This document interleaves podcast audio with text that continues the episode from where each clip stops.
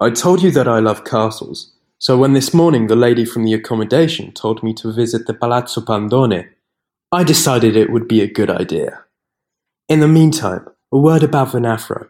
I thought it was uninhabited, but there are many people around. I seem to be the only foreigner, though. I'm trying to look more Italian to fit in. It's a nice old village, very tiny. Palazzo Pandone is from the time of the Longobards. Actually, in 1443, with the Aragonese, the castle passed to the Pandone family. Enrico Pandone converted the building into a representative residence.